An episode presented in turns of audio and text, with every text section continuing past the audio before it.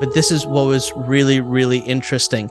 I think his name was, yeah, Otten, uh, a, a, German Hit, uh, Hittitologist in 1966. He finds this Babylonian column, and in the column, they defined Shadu as Tarpus. Tarpus is the Hittite word, and so it's basically equivalent. So it's like Tarpus is this other deity, and Tarpus equals Shadu or Shadim is what we know as demons. Well, what are Tarpus? Tarpus are territorial spirits that guarded households of the gods and the entryway for them. And so you have the evidence of the teraphim being a, a spirit that's associated with land and households. Uh, and then you have Rachel who grabs it because she's terrified. What if Yahweh doesn't pull through? And so you actually have a war that's essentially taking place behind the scenes in a family situation between these households.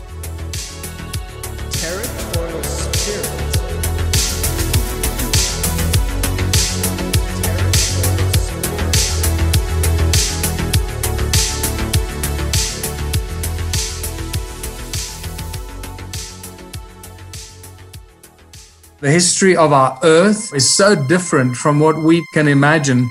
The Smithsonian, that if they found out about a large skeleton somewhere, was to go get it. I'm going to assume at least one person is right because if one person's right, it busts the paradigm. It all goes back to the fallen cherub. And the problem with the modern day church, they have a very truncated view of the supernatural. This backdrop that's just pregnant with all kinds of meaning associated with this Mount Hermon event. Welcome to Blurry Creatures. And this guy defects from the kingdom. That's a big deal.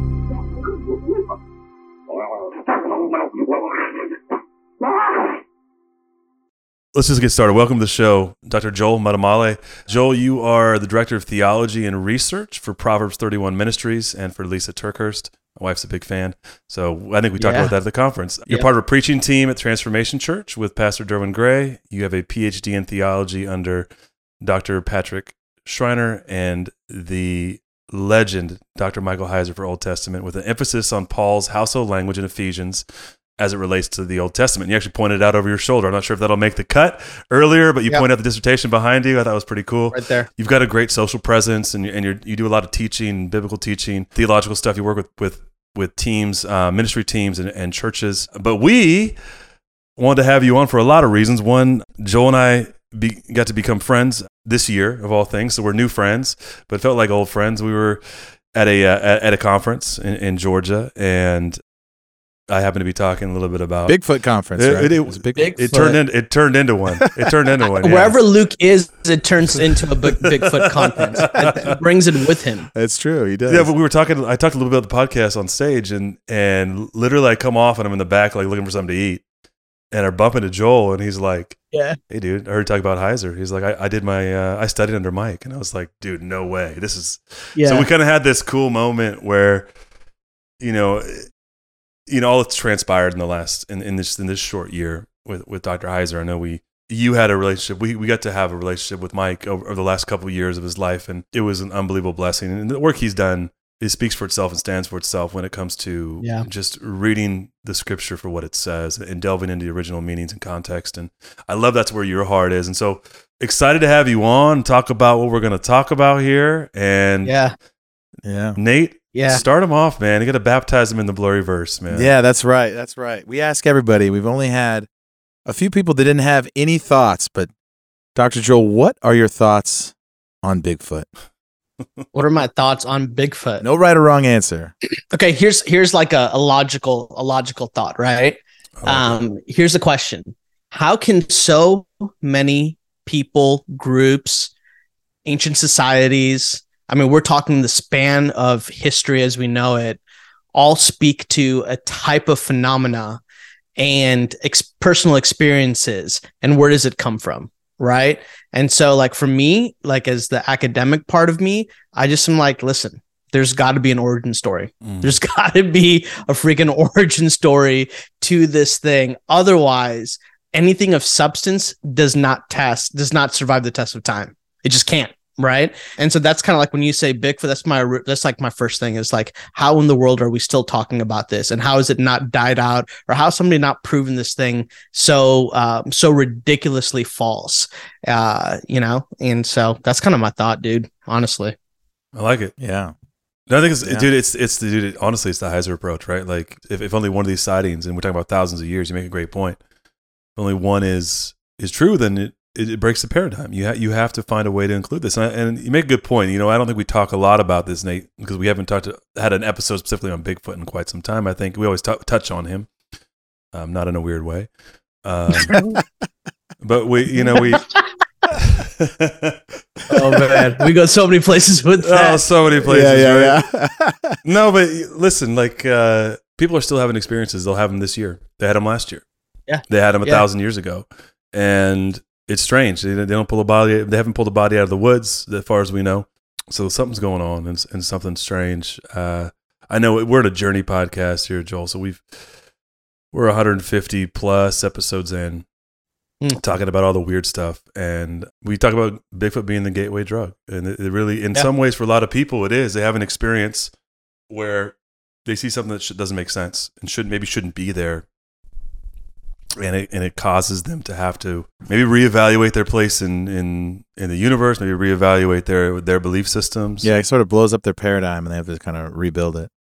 Yeah, and I think that's a so, good point. And when when something blows up your paradigm, you have two options. I think one is uh, what kind of mental gymnastics are you willing to do, and for how long, in order to substantiate like your previous view, or when it breaks, are you just willing to to deal with honesty, man? Like, are you just willing to be honest with what's present in front of you and allow that to be the source of the new direction of questions that you ask, new framework that you're willing to consider? So it kind of serves as this pivot point of what I love that phrase, like when the, your paradigm breaks. Uh, unfortunately, I think a lot of people are afraid of the paradigm breaking and the consequences yeah. it's going to have for them and for their lives and the types of questions they're going to ask. And so it's just they think it's easier to triple down on uh, yeah. on past ways of thinking when it's actually just much more work and it's actually mentally exhausting. It's safe though right? Like i think i think that's a problem a lot of times is that when you when you allow it to open you're you there's a ton of unknown. And uh, you know we're creatures of wanting control and knowing and we want to put we want to make boxes and compartments and Tupperware. Tupperware is a multi-billion dollar company. We want Tupperware that everything can fit in and stack and we can store, right? Even just in our That's right. In our in our thinking. And that's why we're here, Nate, right? Like this is what, this is what we're I was having this conversation with a friend yesterday. I think a lot of people they mentally, but they also physically get in debt to these ideas. So mm.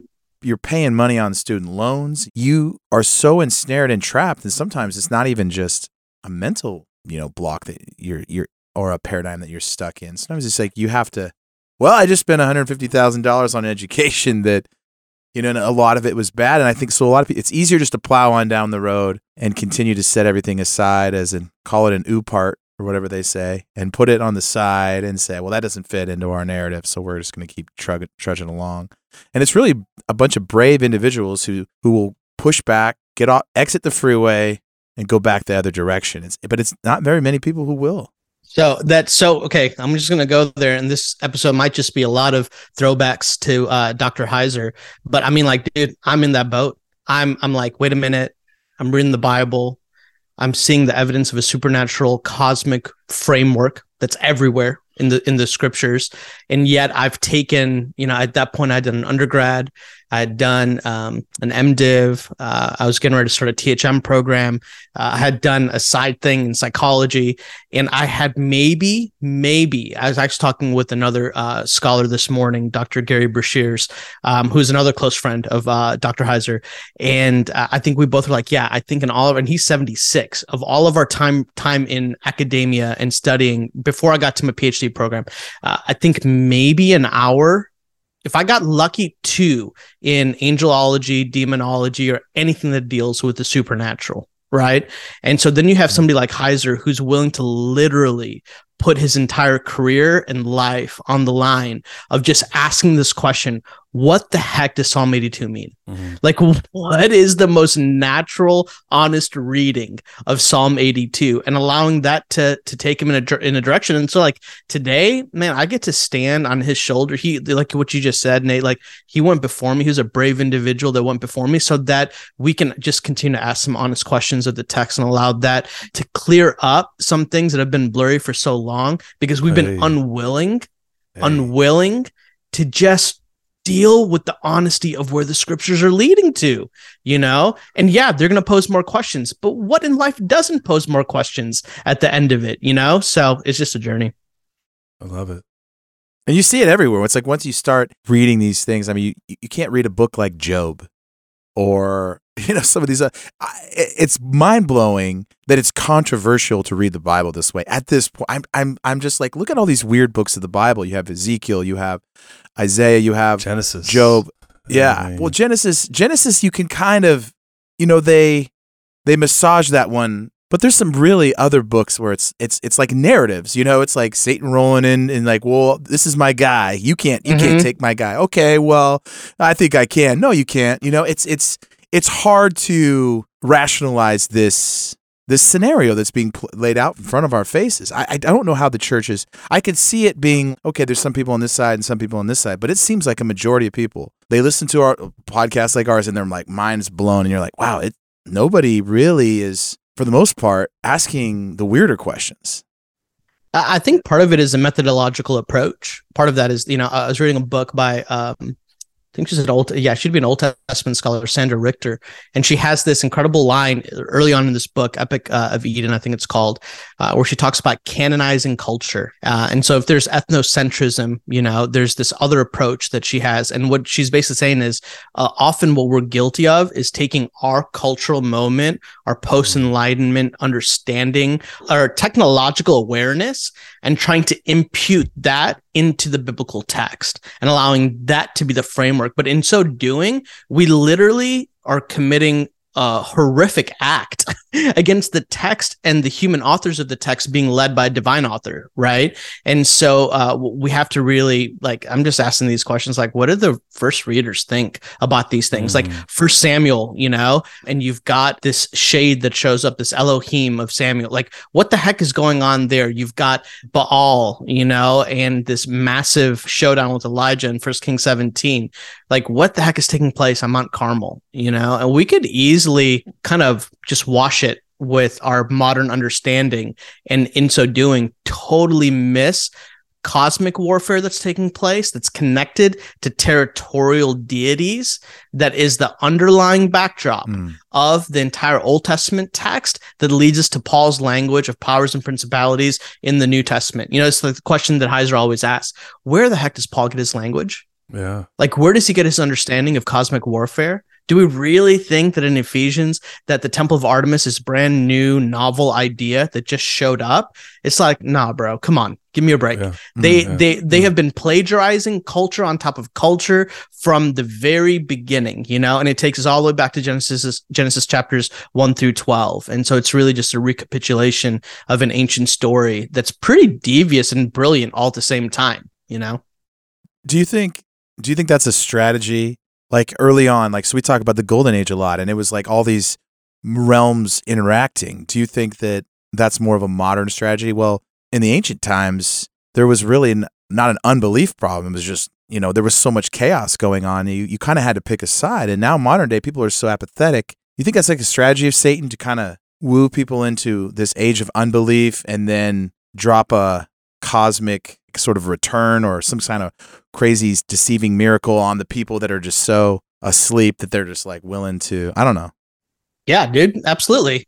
Absolutely. There's a, a, great quote by C.S. Lewis. I use it in my introduction to my dissertation, and I'm going to summarize. I don't have it in front of me. Basically, Lewis is like there, there are two great approaches that the malevolent evil spirits love. One is a total neglect of the spiritual realm. People walking around with their heads in the sand, just absolutely unaware and negligent and dismissive of it.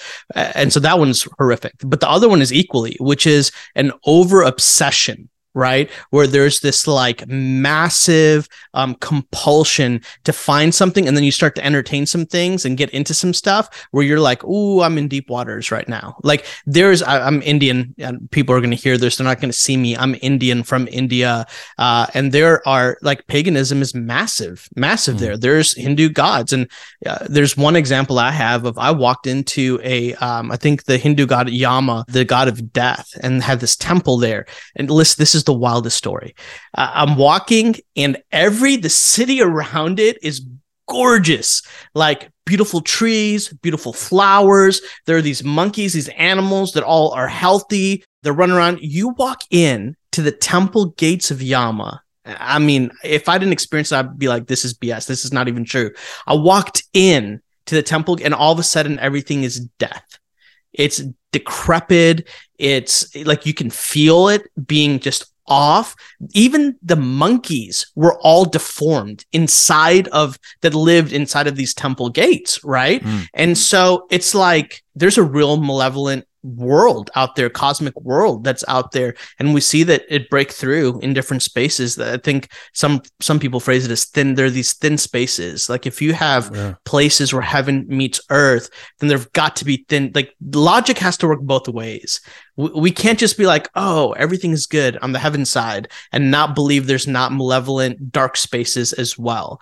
And so for me that was like a personal experience of walking and it's territorial right? Yeah. Like there is a territory that is not marked and marred by this presence. And then there is a land and a space and a territory, wild, connected to a Elohim or a God that is territorial space that has a totally different look, feel, and reality to it.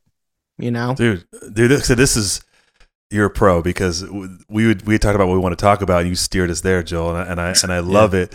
But this is this is your dissertation. I want, I want people don't know this. I know this because we talked about this over a cigar. You under Heiser and under Dr. Patrick Schreiner, you essentially went to the Old Testament and you mined all this language of Paul, and you brought this up. And, and but I want people to understand this is what you wrote your dissertation. This is how you got your PhD in, and this yeah. is what I wanted. We want to talk about was territorial spirits. We talk about a, a, you know divine council worldview. That's the Mike Heiser sort of way of, of reading the Bible, interpreting the Bible. Psalm 82, you touched on it connecting points to that too uh, is Deuteronomy 32, which of course is dividing the nations and, and, and Yahweh. And you have then you have Paul, as you pointed out, talking about principalities and powers, authorities, dominions, mm-hmm. powers, authority, right? And, and so you know we get into the weird stuff here, and that is part of the Bible that is weird to us. I'm glad you said this. That are 21st century Westerners, right? That right. post you said post Enlightenment. We are in the academic era, and the idea that there are there were even not even are that there were these things is hard for a lot of people to digest. Yep. But the idea this still happens and, and i think you nailed it because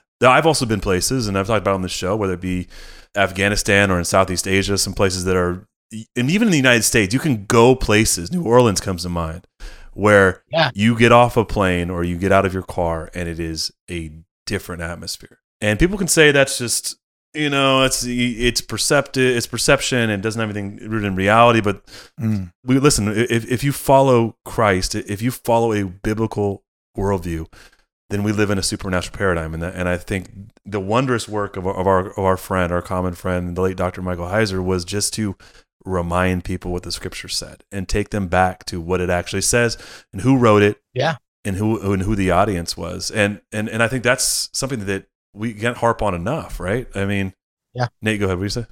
Some of the harder parts is that you know things that Paul says has been systematically edited and rewritten and reinterpreted over the centuries. You know, there was actually when thinking about you know the scholarly work in like 2000. You ever heard of Dr. Bentley Hart?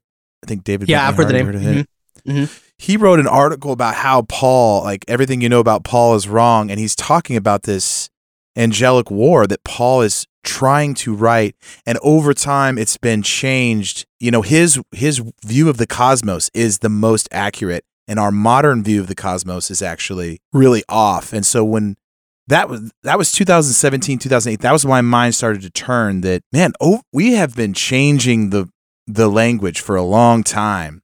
Yeah. and it's it's more than just oh we'll read this verse this way it's like you know all the weird stuff's edited out and and, and massaged and changed i don't know that's a whole nother podcast. But um, yeah, that goes into textual but, criticism and early manuscript yeah. evidence. And um, was there an editor for Paul and his Ephesians actually written by Paul, or was it a pseudo Paul? Somebody else came in. So there's a lot of questions. But here's the I want to take all of that and we can have that discussion at, at, a different time if you want for sure. Yeah, yeah, yeah dude, hundred percent. Next Joel Muddamalle, Dr. Joel Muddamalle podcast, we'll do we'll get into that one. There we let's, go. Let's, let's stay. Uh, let's, let's take it on. all. Let's take yeah. it all down to its most common denominator, right? this is again, you just brought it up, Nate. This is just fascinating to me.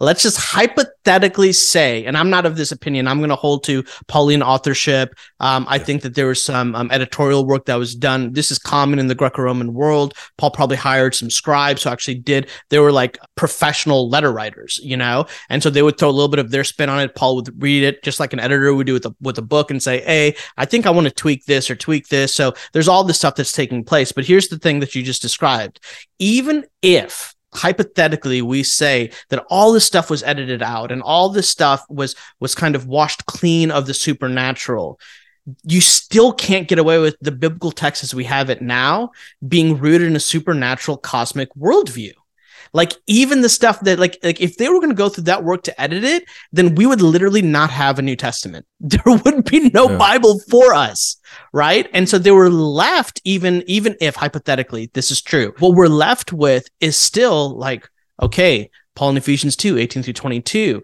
There were once sojourners and strangers. And all of a sudden, there's this architectural language, oikos terminology of that is a backdrop of the temple of Artemis, clearly supernatural and cosmic. And there's a this breaking of the dividing wall of hostility. Well, that brings the temple in Jerusalem to mind and, and the supernatural place where the holiness of God would have resided at the very center of this. And so it's like, even if it was all washed out, we're still left asking this question. Well, why is it, even if with our best intentions of trying to rid ourselves of this fanaticism, if you want to call it, we're still left today talking about it? Mm-hmm. Right? Like our best yeah. efforts aren't even able to do that. Yeah. that's a great point that the the backdrop doesn't change and the context doesn't change even if you try to change some of the the overt sort of meaning or say it's allegory whatever right like there it is we're still talking about it today it's it's a phenomenal point well, I think there's two reactions you can have to that. When when I read that article, my reaction was, "Wow, everything is so much more like Mar like a Marvel movie," and that excited me. But some people it freaks them out. Their little sort of their black and white theology gets blown up, and then they they kind of get paralyzed and they freak out and they they have to kind of retreat. But some people it draws them into the majesty and the and the just the magnitude of this story. And we're in a war and there's a lot going on and it excites people or it can freak you out. Yeah, I kind of have a philosophical response, I guess, like practical pastoral response to that. I think the people that are freaked out are facing the limits of their understanding. And the problem of Genesis 3 ongoing is we want to know everything and we want A plus B to always equal C. Mm-hmm. And the second somebody comes in from the outside and says, actually, B isn't even what you thought it was, it's not even a letter, it's something totally different. And that breaks your paradigm, like your guys' language. Well, now you're like, crap, I'm out of control.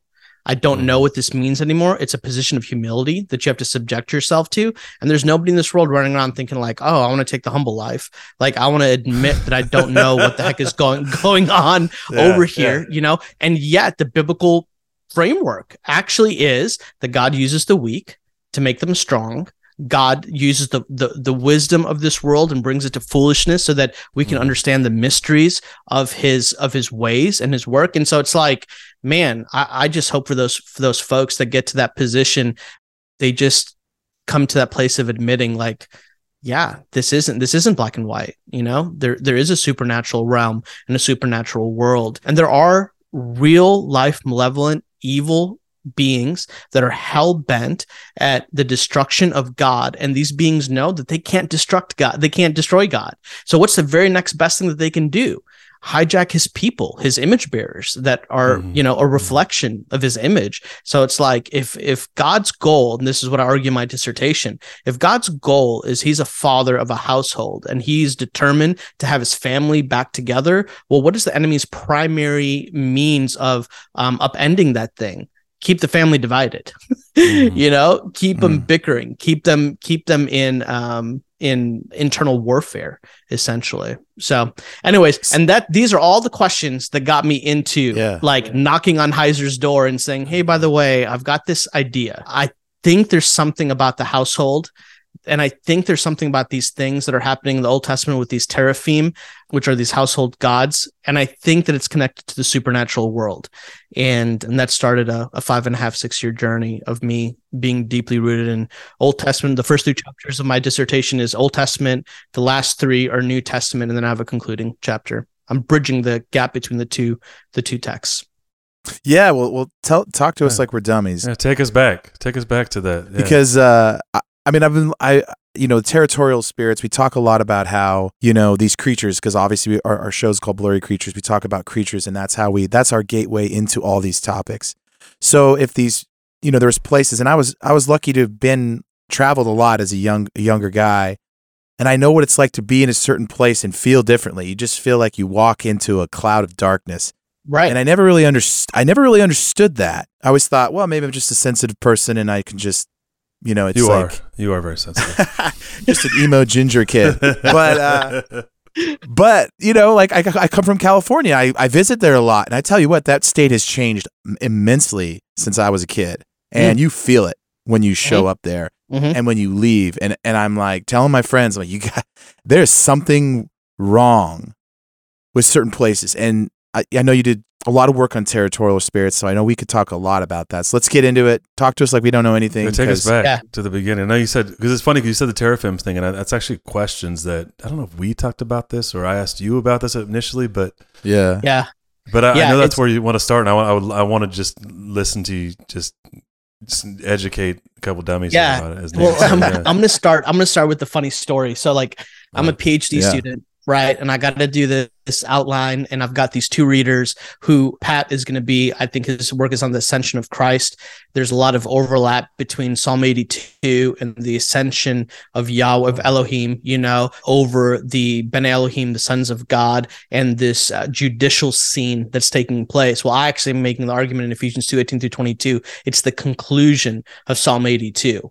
It's actually like here, here you go. God, Jesus is elevated and um, he's put over all powers, authorities, principles, and they're subject underneath his feet. So, anyways, I'm trying to wrap my brain around all of this and I'm trying to find Old Testament connections to it. And I sent, uh, I think I can't remember what happened first. It was a text message or a phone call to Mike. And I was just like, Hey, I've got this idea. I think there's a connection between the teraphim, these household gods in the Old Testament, and Paul, and then the Greco-Roman representation, the penates and lares of these household. You know, like the famous scene in Gladiator. You know, Russell. Crowe is. You know, I was gonna bring that up, Joel. I was like, dude, like when he has the little little little Mhm. figurines. I was thinking the that makes you think of Gladiator. Yeah. Exactly. There you go. So that's Greco-Roman. You know, you've got this understanding the ancestor deities, and I was like, I think there's something here, and I actually think it's more than just the ancestor deities. I actually think this is a connection to the Shadim, the which in Deuteronomy 32:17 is actually talking about. Or in Deuteronomy, I got to look at the reference. It's actually talking about how the Elohim are Shadim. You know, these demons are uh, these supernatural, spiritual, uh, disembodied creatures. And so, in light of that, I, I texted or called Mike, and Mike was like, Yeah, I've not really heard about this. And which is like, for Mike to say that should be like, Hey, you know, like, like abort mission, abort mission. Right. This is not the place that you want to go. And I, and I just, I'm stubborn. I've got a little bit of stubbornness and I've got this like pride in me where I'm like, I gotta show him. I gotta show him, you know? And so I've got a couple messages that I'm gonna read to you that are that are kind of interesting. This is going back and forth on my dissertation chapter. He goes, This is gonna be interesting. I'm quoting directly from his comments to me. Uh, He's probably laughing right now. This will be interesting. I'm not aware of a connection between the teraphim and territorial gods of the nations. Typically, teraphim are connected to ancestor remembrance, but this is intriguing. If you want to keep going, go for it, right? Which is his subtle way it. of being like abort, abort. You don't want to go this direction because you're going to waste time. I don't know. Right? I don't know. I think that's a little bit of an endorsement. Like, hey, you might find something, right? Okay, l- this okay. Here's some more, uh, and then he goes into my chapter where he goes, Joel, I don't think you need this connection to establish your thesis. And then he goes, which is good because I'm not optimistic you can demonstrate this line of thinking. He's brutal though. Like, I love Mike. That he was like always really honest and, and a little bit, you know, a little honest, bit snarky. Right? Yeah, yeah, a, little, bit snarky. but like straightforward. So he's like, yeah. um, he gives me a different trajectory, and he's like, basically, he's like, if you crash and burn, like, there's a way out of this. Let me give you an escape hatch, you know. And then I get to the very end of that section, and did I actually have this framed and sitting on my desk? He goes, "Nice job." Very good source for this. And he's talking about this Hittite expert that I cited. He goes, incredible connections. I did not know this, helpful to me personally. And I'm just like, and in my dissertation defense, he made the same comments to me. And so, so why bring all of this up? Uh, awesome, uh, I was looking through these these moments in the Old Testament were these household gods. And the Hebrew uh, phrase for this is the teraphim. And forever, for a long time, it was kind of understood that these were ancestors, dead, deceased ancestors. And there wasn't much of a connection that could be made between these teraphim and the sons of God of Job in Psalm 82 and Genesis 6. And so it seemed like these were disparate, kind of different deity type things. One is ancestors, and the other are these patron gods of the nations. And then this is basically some research found that uh, if you take a look at Deuteronomy 32 17, you know, I'm going to read the text. It says, They, I'm going to give you uh, who's the they, Israel, sacrificed to demons, the Shadim, not to God Elohim, to gods Elohim. They had not known, new gods that had just arrived check check this is wild that your ancestors did not fear. So in deuteronomy 32 17 you have the presence of demon shadim that are correlated to elohim. This is synonymous language now between the two in the old testament. And now there's a reference to ancestors. So these mm. this ancestral kind of identity. So you've got the the two connected. Now this is where the research took me, and I'm going to simplify this. Anybody wants to, you can read my Thank dissertation you. for forty thousand words on this. Yeah, um, yeah. basically a Hittite expert finds a column where it's like words and definitions. And when they find this column, they actually find, I'm going to actually um, get exactly what it says here. Uh, so, they actually, when you, say, when you say column, is this like a, like a carving? Is that what you're talking about? Yeah, like, like a car. it's like a, exactly. On, a, on stone. It's, okay. It's an yeah. archaeological dig that they found that would have had words that correlated with other words. And so a lot of times what's happening with Hebrew is that the Hebrew language is using loan words from other Semitic languages in the area. Ugaritic hittite different mm. you know words. We do the same thing. We take different words and we use loan words if we you know can't find the the closest meaning. A lot of our words are loan words from latin or from even greek at times. And so you've it's a it's a modern thing. But this is what was really really interesting. I think his name was yeah otten uh, a, a, german hit, uh, hittiteologist in 1966 he finds this babylonian column and in the column, they defined Shadu as Tarpus. Tarpus is the Hittite word. And so it's basically equivalent. So it's like Tarpus is this other deity, and Tarpus equals Shadu or Shadim is what we know as demons. Well, what are Tarpus? Tarpus are territorial spirits that guarded households of the gods and the entryway for them. So basically, what we have is that now, with this being present, if you can say that Elohim are connected with the Shadim, so demons, Elohim connects us back to Genesis 6 and the sons of God. And then you have a Babylonian column that equates Shadim or Shadu, same word, right? Root is the same there, with Tarpus. And Tarpus is equivalent to a territorial guardian spirit that protected the household. What is the household of? The household of the gods. Then you have a linguistic match that uh, wraps all of these words into one usage, both in terms of etymology, in terms of its language, but also in terms of its function of, of how these spirits would have behaved and, and been used. Now, you're probably wondering, and people are listening, like, okay, that's interesting, but how the heck do we find this in, in scripture? Like, where, where is this? All right, no problem. Let's turn, go to, uh, you could, I, I, got you. I got you. Got There's you, yeah. the story uh, in the Old Testament of Rachel. You've got this. This is just a, a, wild story. So basically, what happens is Abram he leaves Ur of the Chaldeans. His brother, his father's name's Terah. His brother's name is Nahor. Essentially, on their way out to the promised land, Terah is like, I'm freaking out. I am not going to follow this God that has called you. So I'm going to settle in this land. And so he and his uh, son, Nahor, they settled there. Abram goes out. Well, Abram's looking for a wife. Abram's looking for a wife for his son. I don't want to have a wife from the nations around me. I got to go back to the hometown, you know? And so you've got Rachel. And so Rachel uh, goes and on her way out, as she leaves, it says that she grabs the teraphim of Laban, right? So you've got it's her dad, right? Her, it's, it's, it's her father. Yeah. And, yeah, yeah. yeah. And so and so you've got you've got this scenario where she grabs the household deity of Laban and she takes it with her as they escape and as they run away. Well, now here's the really big question. Why in the world would she grab the teraphim? What is this object doing? Well, remember, when she leaves her homeland, it is space, it's territory, it's land. So for her, this makes all the sense in the world. She's like, I'm about to leave everything I ever knew while I'm in this land and in this location this is going to be totally fine because I'm protected by potentially the God of Abraham and Isaac and Jacob, you know, right? Like I'm potentially there, but just in case Yahweh is going to pull through, I still have the teraphim. I still have the gods of the land that are here to protect me. Now she has to leave. And what does she do? She goes, just in case Yahweh isn't going to pull through. And just in case he's not going to protect me and my family, I'm going to go ahead and grab the teraphim and I'm going to take this territorial deity and have this as protection for me as I walk out, as I leave this land, so that um, it can follow me in the land and kind of uh, protect me along the way. And so you have the evidence of the teraphim um, being a uh, a spirit that's associated with land and households. Uh, and then you have Rachel who grabs it because she's terrified. What if Yahweh doesn't pull through? And so you actually have a war that's essentially taking place behind the scenes in a family situation between these households. Wow.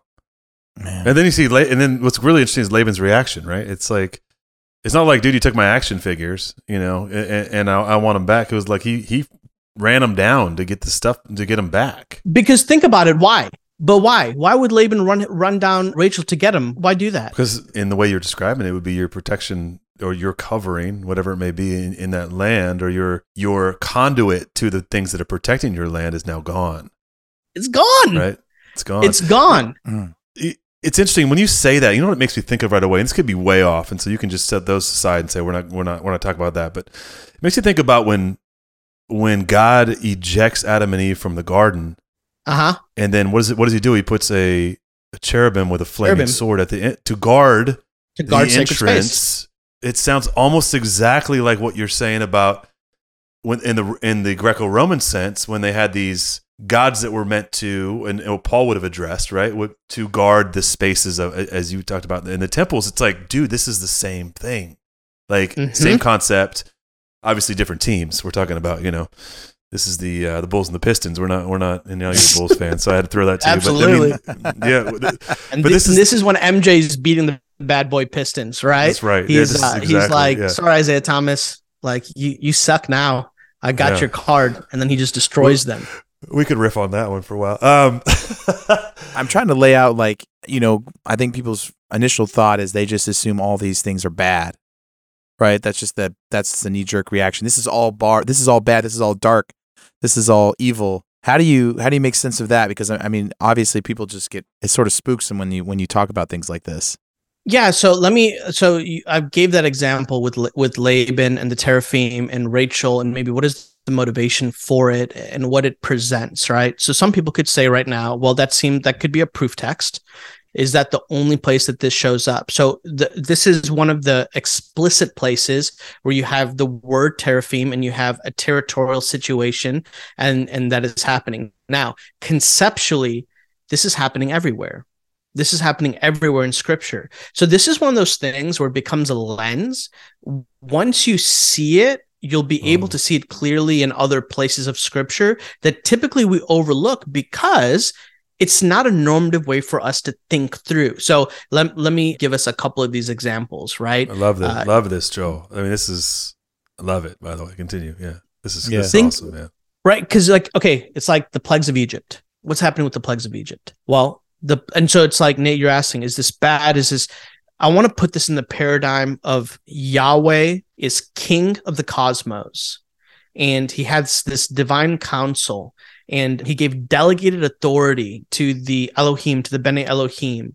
And in Deuteronomy 32, 8 through 9, uh, it's the aftermath of the Babel event of Genesis chapter 11. And so he, he gives them to the nations as guardians to protect them.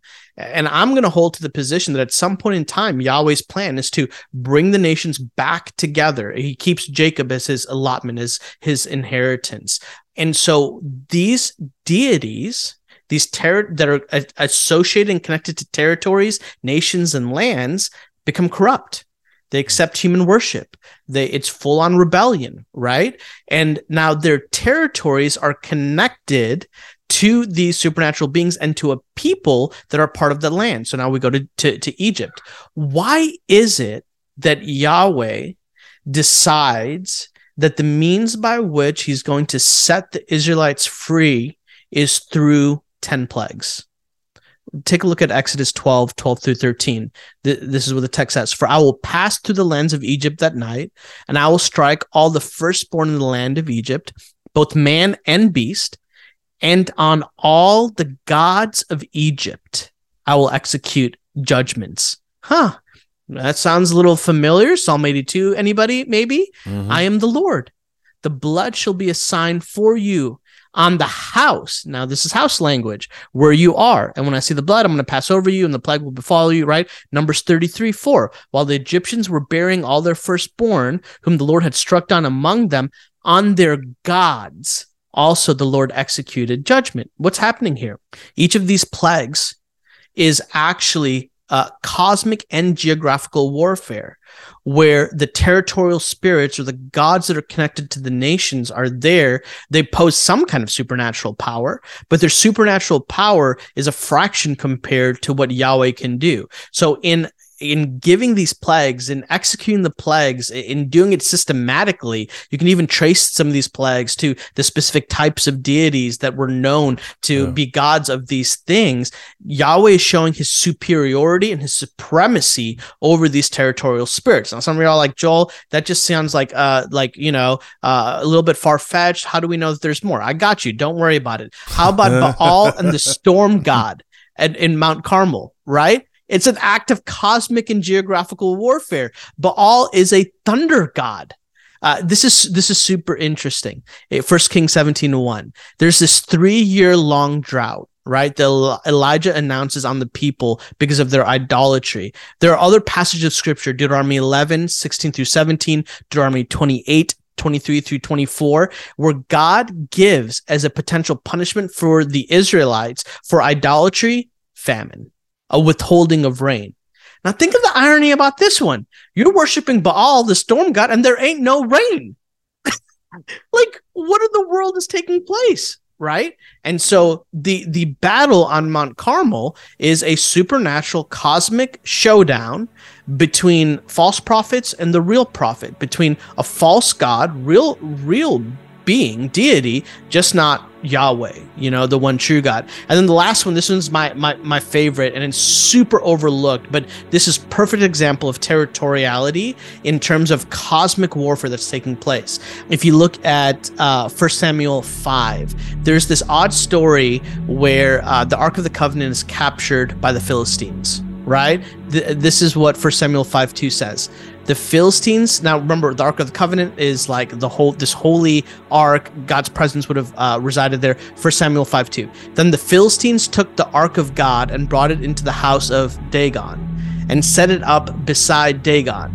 And when the people of Ashdod rose early the next day, behold, Dagon had fallen face downward on the ground before the ark of the Lord. So they took Dagon. They're like, well, maybe he stumbled in the middle of the night, right? That's my commentary. And put him back up in his place. He might have gotten drunk or something. Who knows? But when they rose early in the next morning, behold, Dagon had fallen face downward on the ground before the ark of the Lord. And then check this out the head of Dagon and both his hands were laying cut off on the threshold. Only the trunk of Dagon was left to him. Now, a little bit of Hebrew here. The Hebrew word for Dagon, one of the roots of it that compounds the word to make it together, it can mean fish. So, what does an object look like where the hands are gone and the head is gone? You just have a trunk and looks like a fish laying dead on the ground before what? Yahweh. Now here's the interesting thing.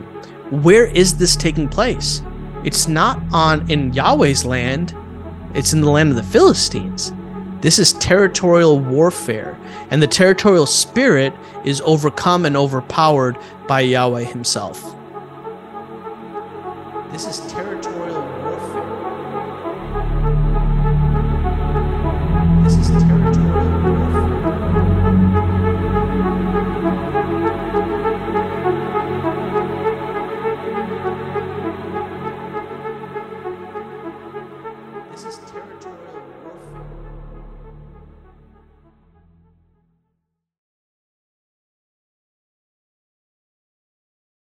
Dude, that's rad.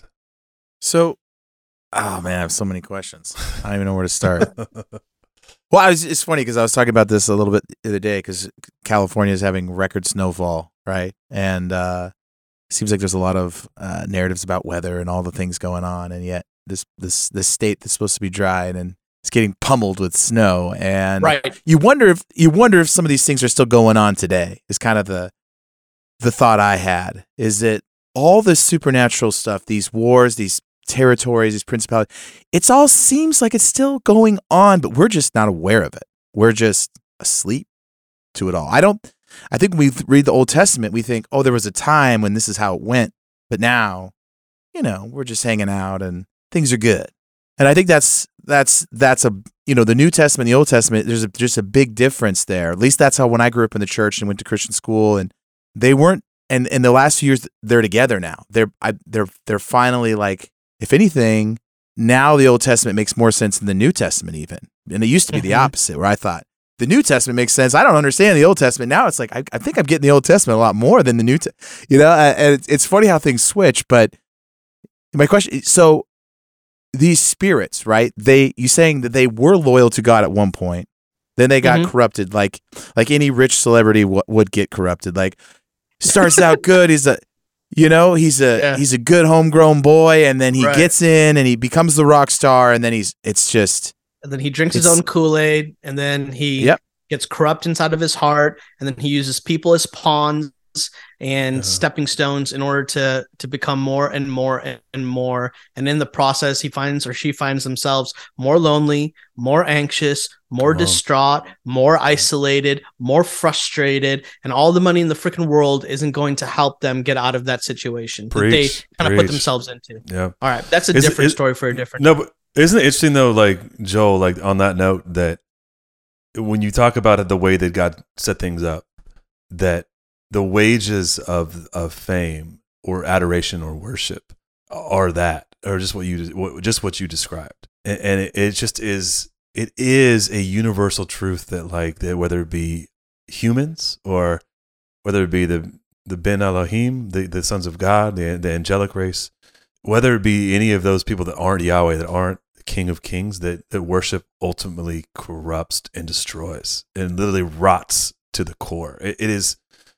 it's a fascinating truth of reality. There, there is, I've said this for a long time, but there is, I literally think there are, there almost nobody makes it out, staying true to themselves. There's very few people that are able to do that well, and and I think it just it, when we say, hearing you say that, it just translate across across the board. I mean, literally across the board when it comes to these, even to these these regents of Yahweh, these you know they were governors or you know whatever you want to ambassadors of the kingdom more or less that were were given charge over realms and, and Mhm. nations and you know we talked about this sort of language Nate with Tim a lot but like there's this idea of how the way a kingdom works this is how it worked right and then and then these these entities take and, and they want they want what God has right they want to be worshipped and adored and and pedestaled or whatever you want to call it but it's it's fascinating how that just ultimately doesn't Yeah. matter wh- who you are or what you are. And I guess in this case, it, but it, it destroy it destroys you.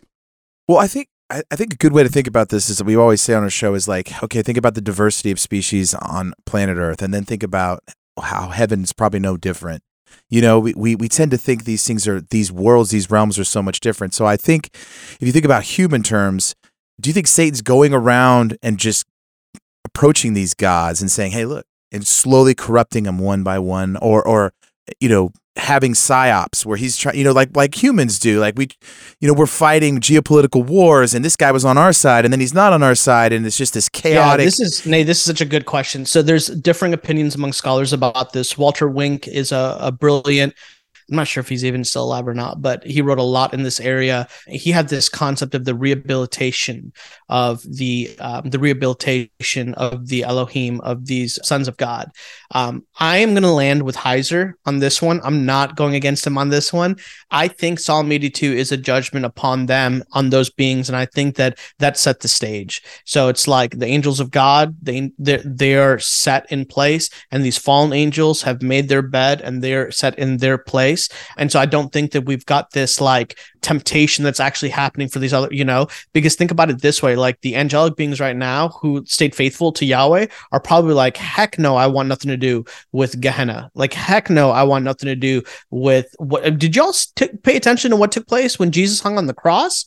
The evil spirits thought that they sent him to his own death, and actually the cross was the means of of their own death mm-hmm. right? Like they've observed the, the redemptive plan of God at work here. So I don't think we have to worry about this. I do want to make just a couple comments on this. Uh, to one, Luke, your point, humanity was always intended to be reflectors of God's glory, not absorbers of God's glory. Mm.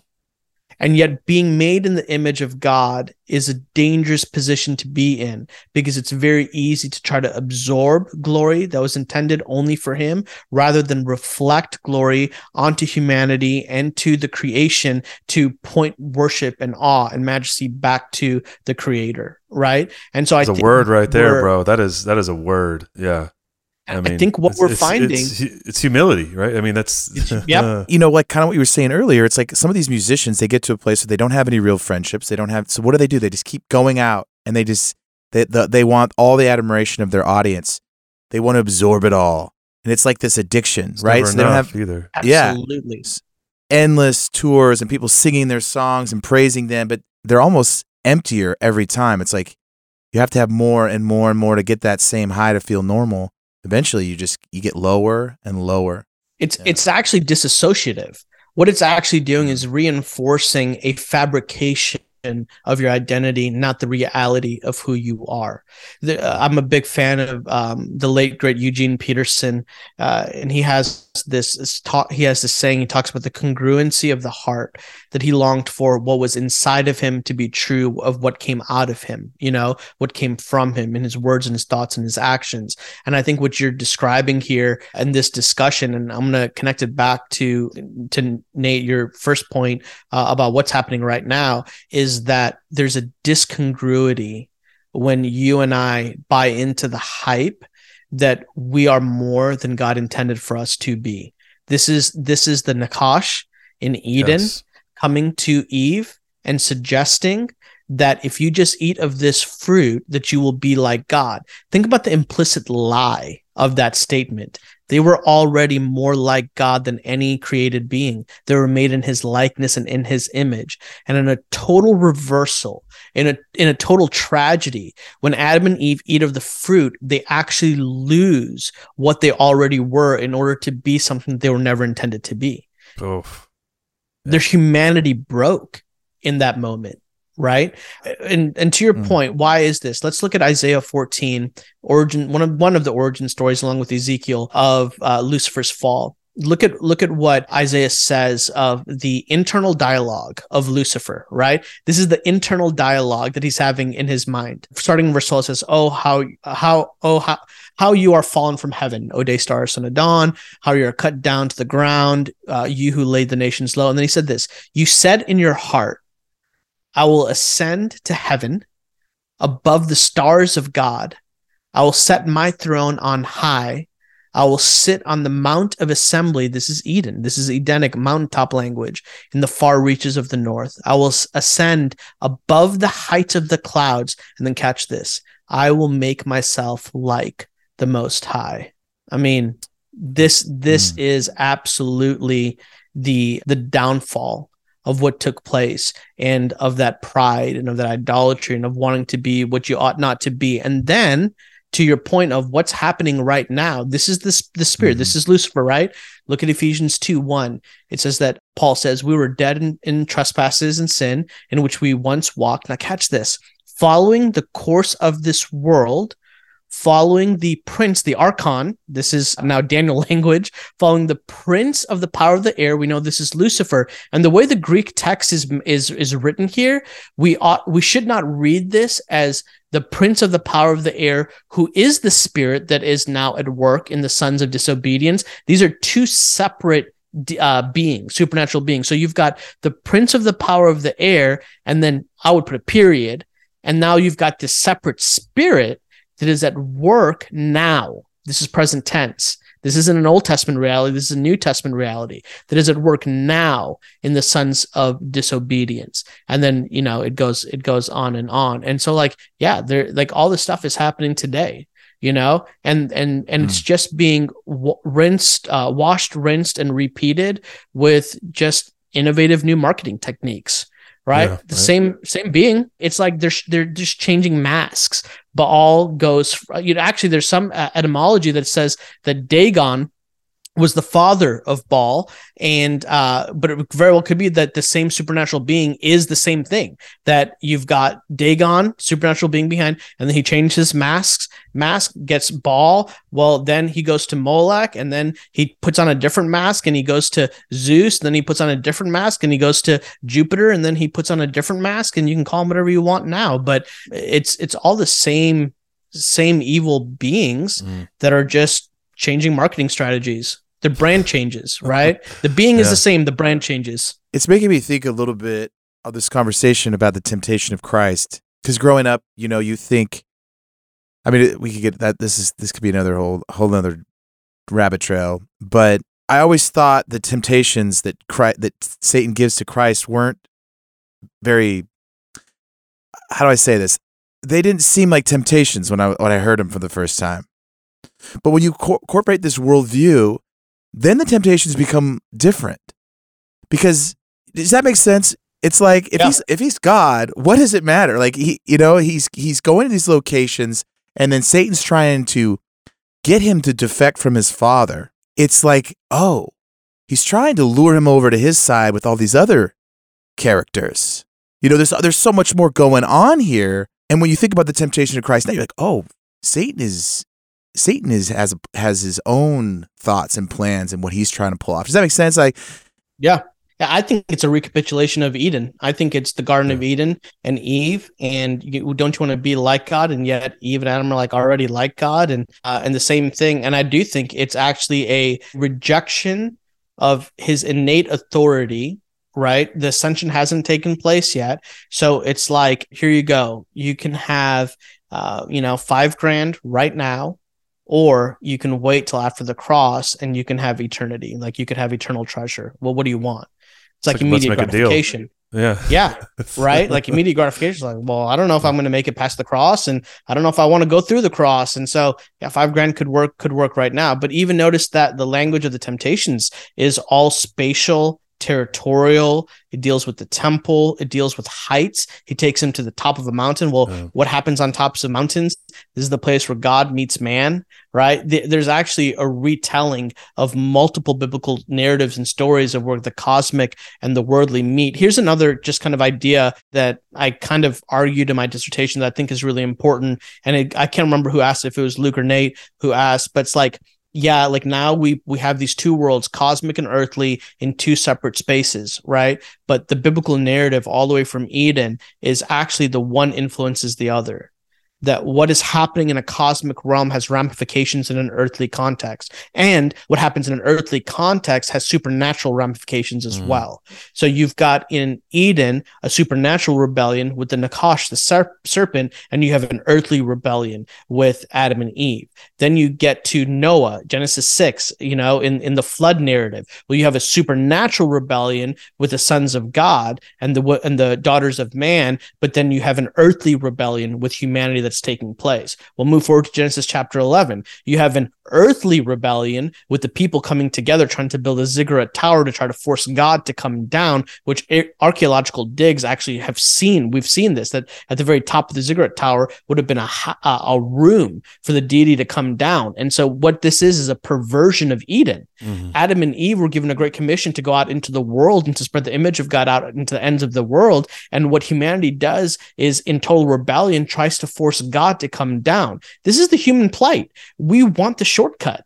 We want right. the good of God without doing the responsibility of what it means to be an image bearer of God. And that's what they do in Eden. Now that we have to, or in uh, Babel, now we got to read Genesis 11 within the backdrop of Deuteronomy 32, 8 through 9, which gives us the cosmic rebellion. So you have human rebellion, you have cosmic rebellion. The thing goes on and on and on. And we could just, wow. you know, spend all day talking about how the two impact, you know, you've got Naaman right? And he's got this leprosy situation and he has to take dirt from from god's land essentially to bring it back to his home homeland so that it's it's active spiritual cosmic warfare. Um so anyways it, it's it's it's the earthly has cosmic ramifications and the cosmic ramifications have earthly and that has not changed. What happens at the cross? At the cross, you have the physical death of Jesus, but you have the supernatural uh, um, liberation of all of humanity right? It just kind of goes on mm, and on as a yeah. pattern. So good. So, so something I'm thinking about, and something we've we've talked a lot about our show, is it seems like they're building these these empires that were under the gods, you know, the pre-flood world, Sim- similar structures, pyramids all over the world. You know, they, yeah, mountains. They have, mm-hmm. yeah. So they have they have they're different, but they have this thing in common. So can you speak to that a little bit? Like, is Satan the I mean obviously it seems like he's the the head honcho of all these the rebellious ones here. And something else you said made me think about how earth and heaven sort of mirror each other. There's a lot of there's a lot of accounts of UFOs disarming nuclear warheads. And you've got to think, what does a nuclear warhead do in this realm and why are they turning them off and all this other weird stuff and it's like are they are angels flying around and disarming nuclear weapons? I don't know. It just makes you think behind the scenes how much to and fro they're, you know, A and B. I don't know. There's a lot there. Sorry. just thoughts. Yeah. Just getting it all out of my head. I'm just I feel like Luke was about to say something before I jump into it. No, no, no. I uh no, I, I had one little clarification, then don't want you to jump in. So yeah, when God divides the nations, and this is maybe maybe not understanding and being dumb, when he, in Deuteronomy 32, at the time those Elohim that, that that take the nations as sort of governors, they are still on on the A team, right? They haven't they have not rebelled at this point, or is he giving it over to rebellious no, yeah, that's spirits. a really good. That's a really good clarifying clarifying point. Um, in my dissertation, and, and Heiser and Unseen Realm says pretty clearly, we're not told when the rebellion takes place; only the rebellion takes place right? Okay. And so what happens in Deuteronomy 32, 8 through 9, I call it delegated authority, that God has a divine council, that these council members ought to uh, live honorably uh, in response to what Yahweh has for them to do. He keeps uh, Jacob as his allotted inheritance, and then he's got the nation. Now, this is again earthly cosmic. Notice the function of Israel in the Old Testament. What is Israel doing? Israel is an outpost of the present kingdom of God, and Israel, and even in the way the law was written, even in the nature of how the Israelites conducted their um, relationships with sojourners and strangers, they provided inlets for the nations to come and be a part of Israel. This is the grand scheme of God to have his family back together. Now, what we find evident and just specific is God warns the people of Israel not to worship the stars of the sky. We know this is poetic language for the host of heaven. These are supernatural beings. Uh, and what happened with the uh, sons of God in Deuteronomy 32, 8 through 9 is at some point, we're not told when, only that it did happen, that they accepted human worship and they tempted the Israelites to worship them as well. Uh, and so you have these two acts of rebellion. The time frame, we don't have all the details of, only the fact that it did take place and it did happen. Mm. Yeah. I mean, it's, it's, interesting too in the context of the New Testament, right? And I know you write about this, and, and I don't want to. I want to get back to Nate's question, but it's interesting that like that what Jesus did is brought the Gentiles back into the fold, and and to your comment, right, of Israel being the outpost and having inlets to the restoration of the family of God, that it's always been the plan. Even though the the the, the Jews would say they're set apart and they're chosen, which they were, were chosen. God's plan was always, even then, was to bring his family, the entire family, back together.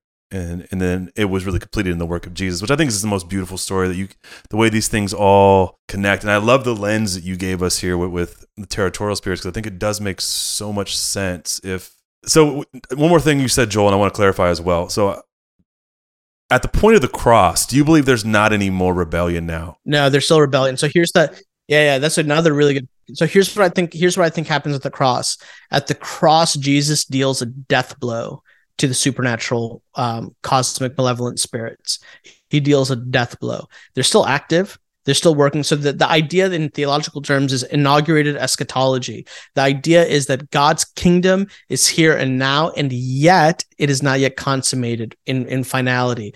There's this interesting thing I read about uh, lions uh, in the wild in Africa and how a male lion that is in a transition period, a young buck has come in and um, beat it, you know, uh, and it's on its kind of deathbed. That this lion is the most dangerous in these moments because at this point, this line ain't got nothing to lose. So it's going to go like all out to destroy anything and everyone around it, right? And so on, at the cross, what Jesus does is he deals the death blow to the um, to the Bene Elohim, to the fallen sons of God, to the entire supernatural realm that is uh, has set up a false kingdom, uh, an alternate kingdom to Yahweh. And in so doing, they're in their final stages. And so I actually would say they're more dangerous now in this way that they ain't got nothing to lose. They know what the end is going to look like. And yet they're stripped of their most important tool and tactic that they had, which was the ability to blind the nations from Yahweh. So if you look at Ephesians 3, mm. this is what Paul says in verse 3 how the mystery was made known to me by revelation. When you read this, you can perceive my insight into the mystery of Christ, which was not made known to the sons of men in other generations as it has now been revealed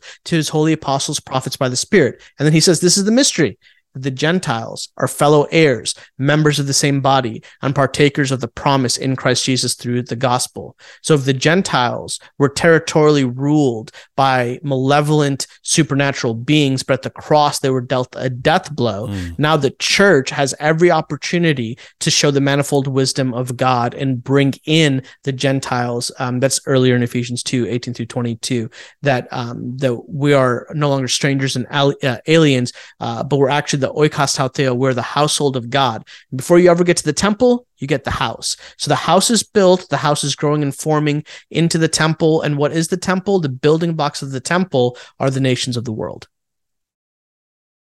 Yeah.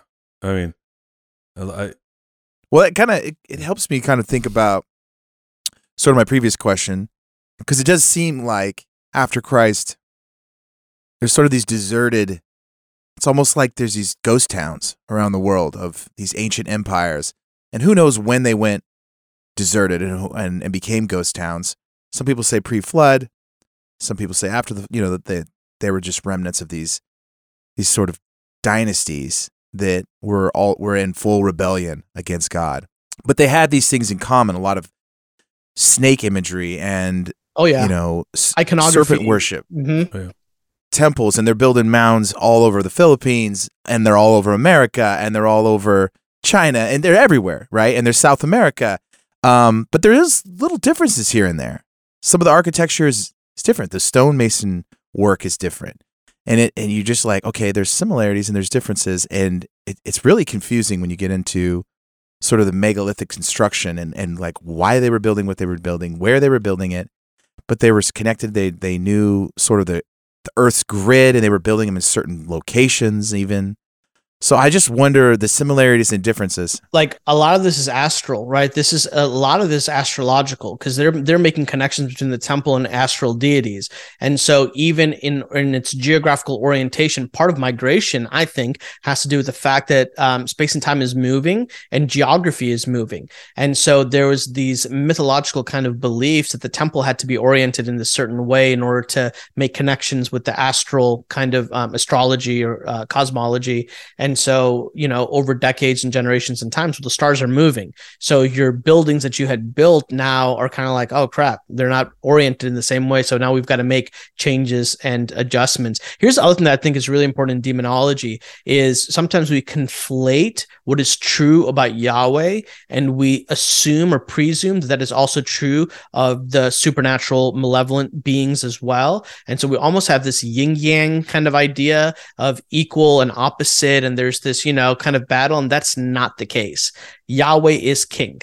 he mm. is king of the cosmos and he is you know like um uh, yahweh is elohim but no other elohim is yahweh that's a heiser heiser right. uh, quote and so in that mm-hmm. he is uh, uh, species unique that's one of the things i loved about what mike used to say about yahweh and in saying that we also have to know that these beings are not omniscient they're not omnipresent and they're limited in time and space and so there is Daniel is cosmic warfare and geopolitical realities on display. It's right. very clear that at some point in time, just like in any military situation, if land loses value, you withdraw, you move to different places where there's more opportunity as civilizations are changing and as there's new opportunity to, to grow and you know i think you have the presence mm-hmm. of supernatural beings that are like well screw it i'm out of here you know the the the land of the philistines is not like they're a dead people. And so i'm going to now move to a different uh, geographical spatial territorial location to cause havoc in these spaces. And so in that type of supernatural territorial migration it makes sense to me at least theoretically to say huh that's where you have some similarities but unique distinctions of a new society and new ways that these beings could work and if we what we know about egos is that sometimes they get along sometimes they help each other and sometimes they don't. So do these spirits war with each other and war with yahweh? And is there evidence any evidence for that yeah, I mean, I think so. I think they do. This is probably a whole different discussion for a different day, and we can get into some, some, examples know, right? of that. But I think that there's absolutely infighting uh, amongst the supernatural realm, and yet there is good evidence that the, there are two. There is a competing head of a household, and, and and Lucifer is in terms of organization and rank higher than all these other supernatural beings. You know, um, but again the enemy can only be in so many places that you know in, in one place and in one time. And all these other malevolent supernatural beings have got their own agendas that they're that they're dealing with.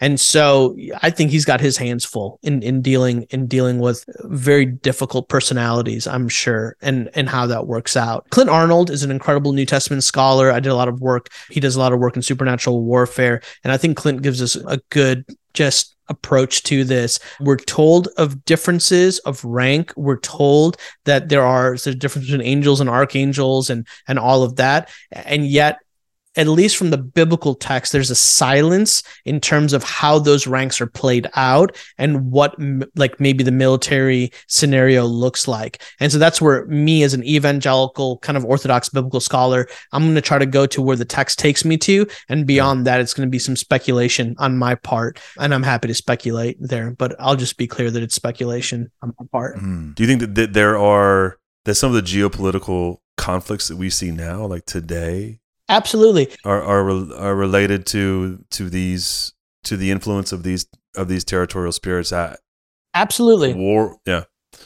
Absolutely. Listen, uh, this yeah. this might get me into a lot of trouble. I may I may get canceled out of out of stuff over here, right? Not on our but, show, I mean, bro. I, Not here. Listen, I just cannot. I wrote a paper. I, um, I'm uh, I'm a co-host for um, a series called Therapy and Theology. It's myself, my boss Lysa TerKeurst, and a licensed counselor Jim Cress, and we did a whole section on pornography. You know, the, the the Jim calls it the porndemic. Listen, y'all, I'm just telling you right now, there is no other um, explanation in my mind, theologically, biblically, and as a scholar, a New Testament scholar, other than malevolent supernatural beings that have cultivated a culture of porneo, right? Porneia, like that system that has invaded uh, into different systems and structures inside of our world. Geographically, locationally, there are hotspots of sexual perversion. Ancient Rome, we think Rome was horrible. Like some of the stuff that's happening now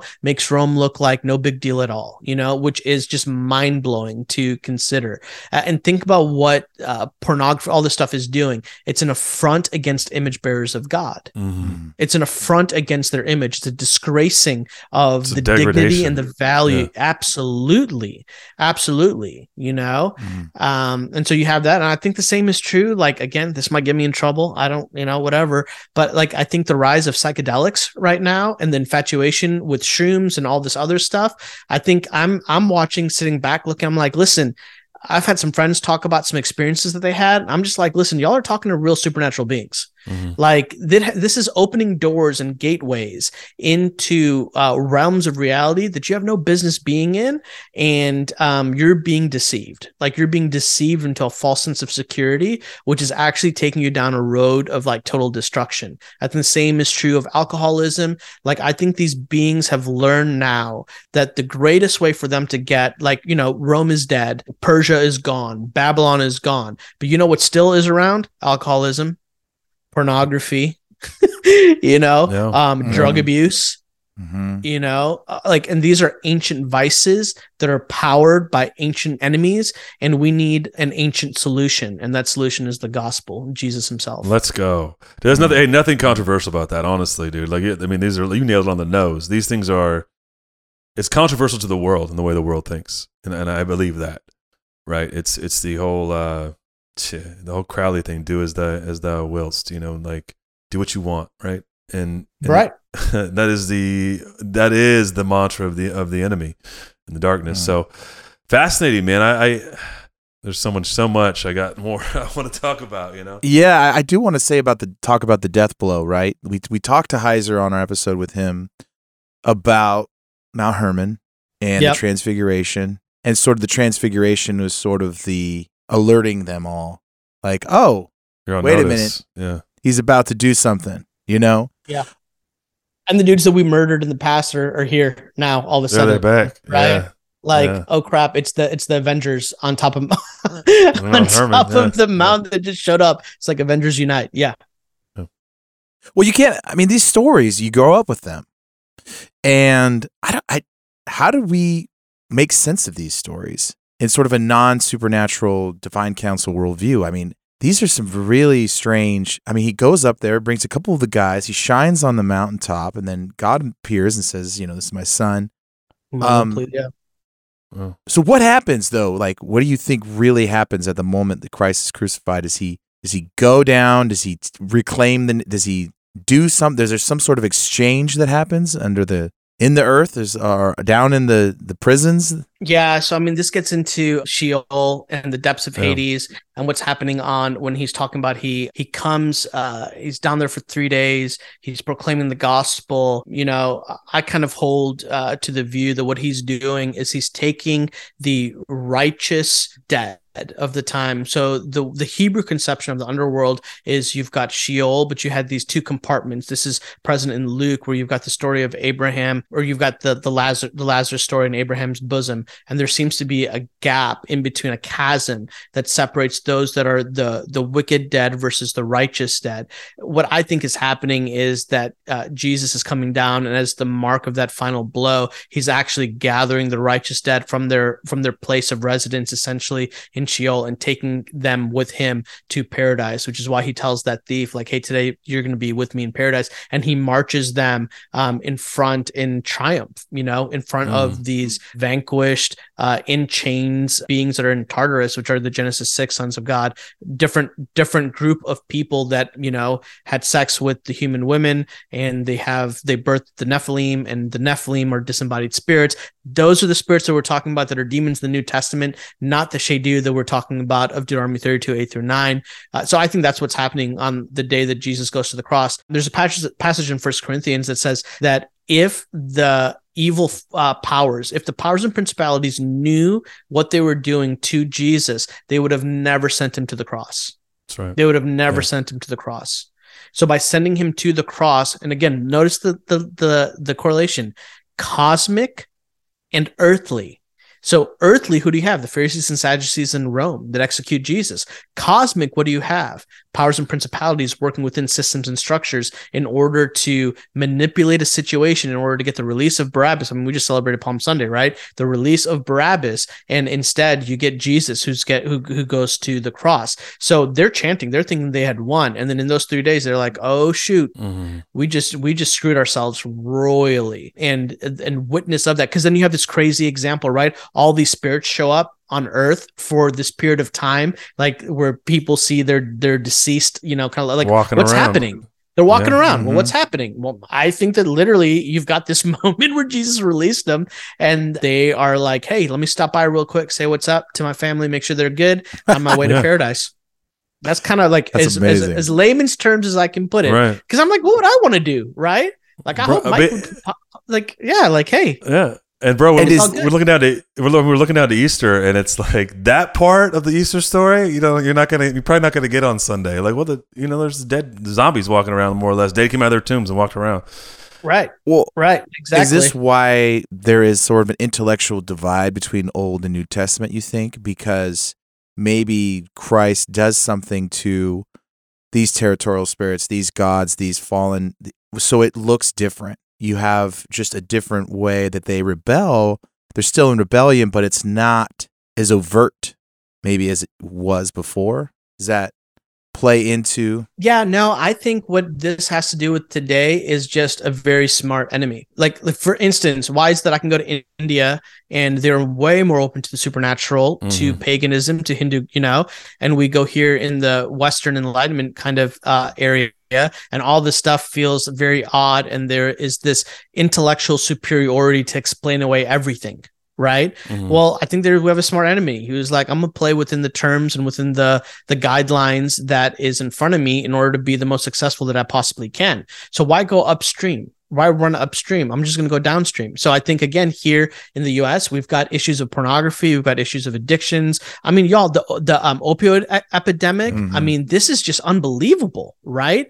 Uh, what's taking place, and do we really think that this is just human innovation? No, I think there are territorial spirits and beings behind the scenes that are promoting uh, a lot of this, you know, um, racial uh, injustice and disunity and, and division. And then I think we're very, again, this could get me in trouble, but I think we are very naive to think that the church, the local church, is immune from the tactics mm-hmm. of the enemy right like no we can absolutely get caught up in in a lot of these schemes and in the process of uh, fighting for righteousness and saying that we're advancing the kingdom of god we're actually unknowingly doing the work of the enemy which is a terrifying thought a terrifying thought to have well, it's interesting mm-hmm. too that, that like you just said that the within the territory they the schemes are are are modified, right? Like the, mm-hmm. the things that they do in India and, and, and things they do in sub-Saharan Africa, things they do in Haiti, things they do in Mexico across the border are different than what they'll do here or in Canada. It's yeah. Uh, it's it's very interesting. I mean, it, it, it I think it just it it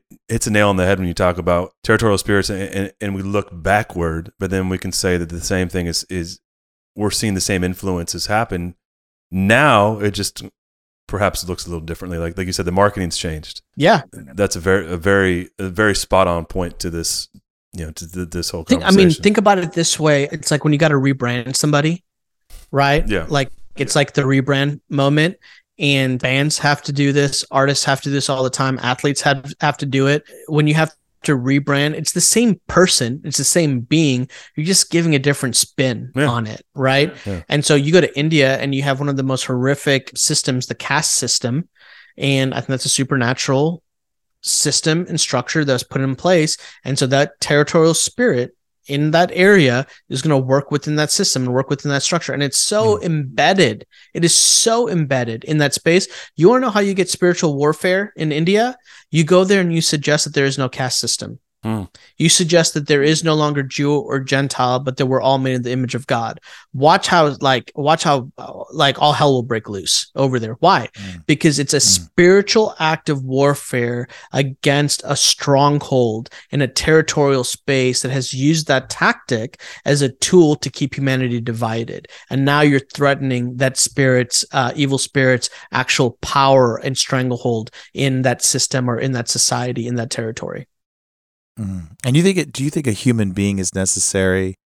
Like a human being has to make a decision or has to give themselves over to this these spirits in order for them to then take possession of that area, or do you think that they can sort of manipulate human beings to do their will? Like who's in control here? Who's you know because a lot of people say it's it, it requires a human being first to give up their sort of their right their their, their agency yeah yeah i don't know. I think there's again theories on this one. My my uh my thought on this is that if you're a believer if you have the indwelling holy spirit then i'm going to hold the position that you cannot be possessed by uh, an evil spirit. Uh, you can however be oppressed and you can be uh, manipulated you know so you can feel oppressive systems on it. I think it's very scary for people that are neutral you know because if you're neutral on the chessboard you're fair game for everybody mm-hmm. so it's like listen if you're neutral and now you got yourself in addictions and alcoholism or whatever else and even these psychedelic things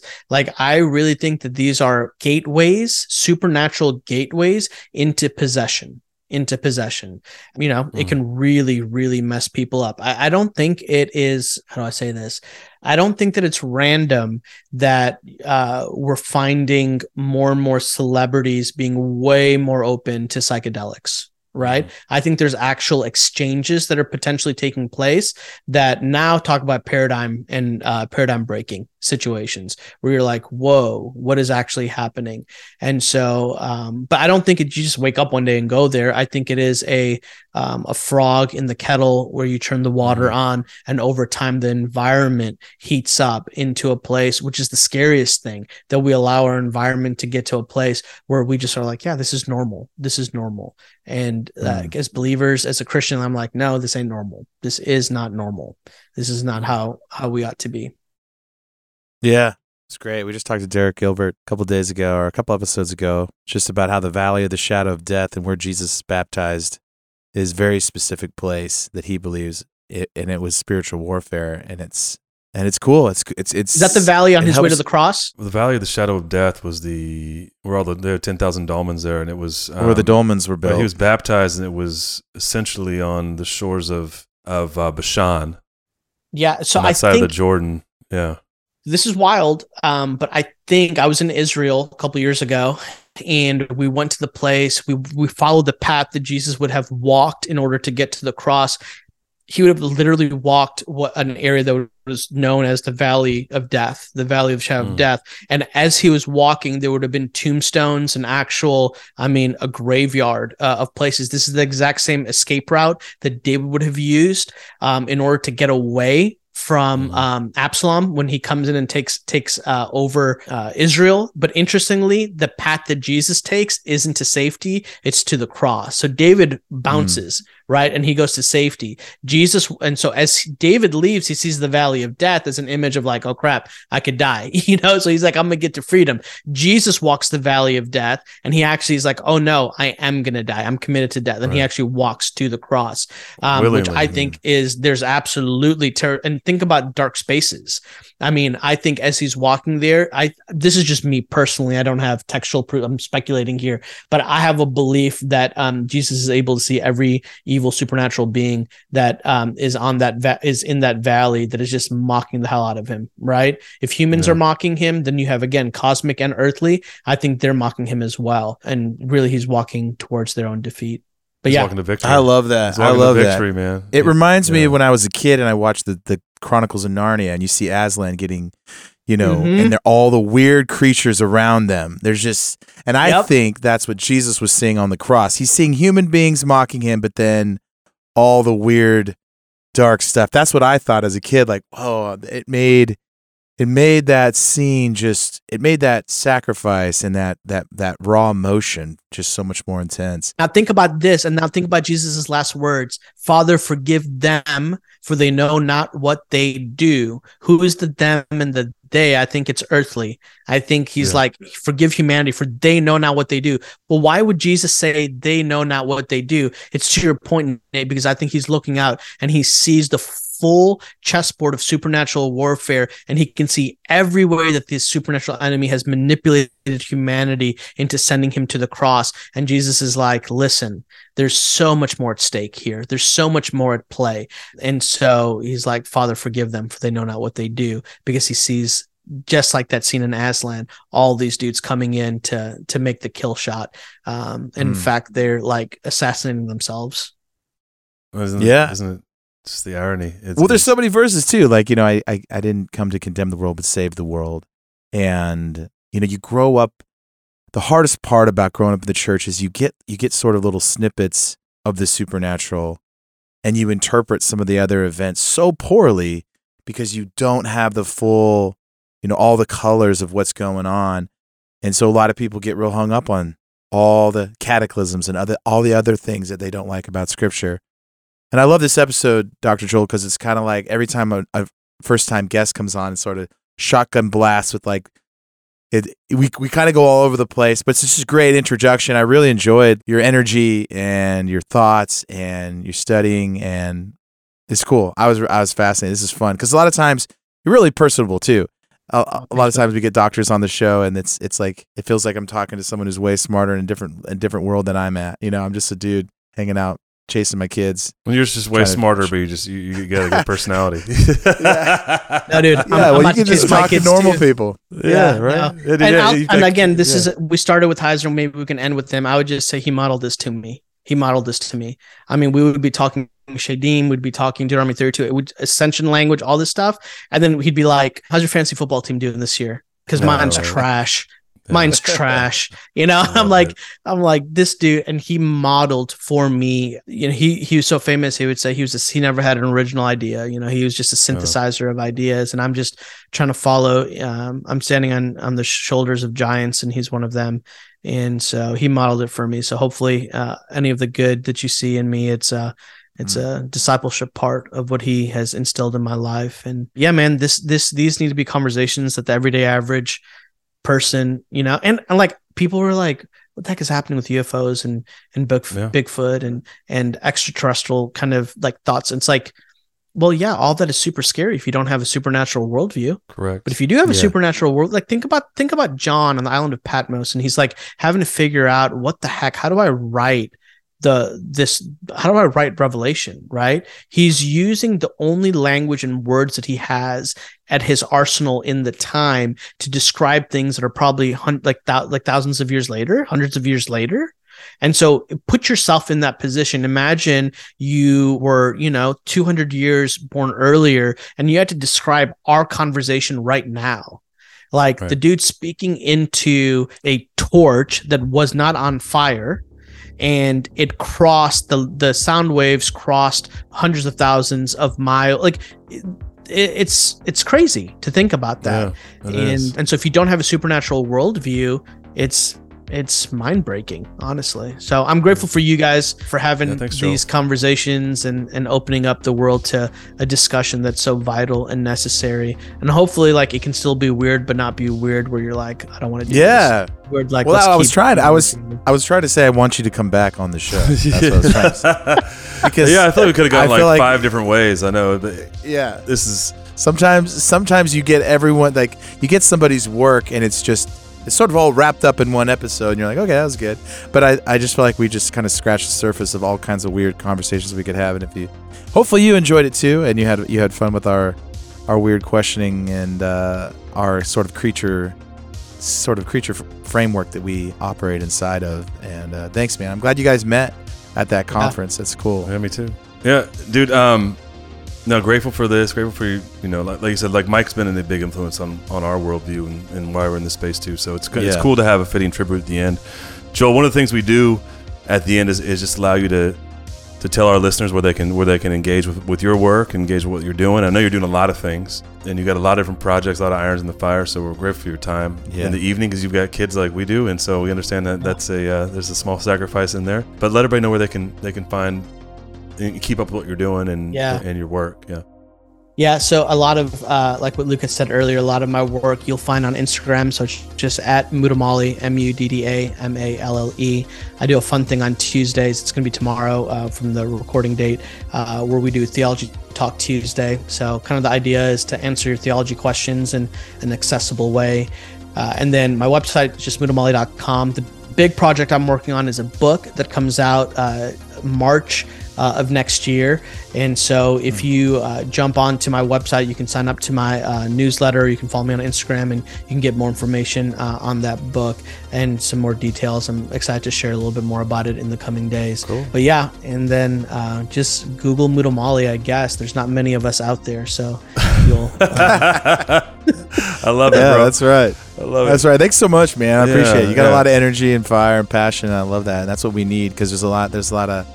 There's a lot of the. Unfortunately, a lot of the guys come on our show. They've they they moved on. They've passed on, and so we needed like another fresh batch of young people who want to get into the weird stuff, especially in the theology world. So thanks so much, and uh, it's good to You have you in the space, man. Thanks, You brother. bet. Good to You see you, man. Pumped. We Yeah. got we got to get Good a, luck on the book too. We got to get a hang. Yeah, in one of these we'll get it in there. Good to see you, Thanks, dude. Joe. Yeah, man. Yeah. That will connect. Yep. all right See right, you. Luke. Nate, Thanks, so man. good to meet you, brother. Good to meet you too. Love it. All right, bro. Thanks, Joel. Bros, see you later. Yep, bye.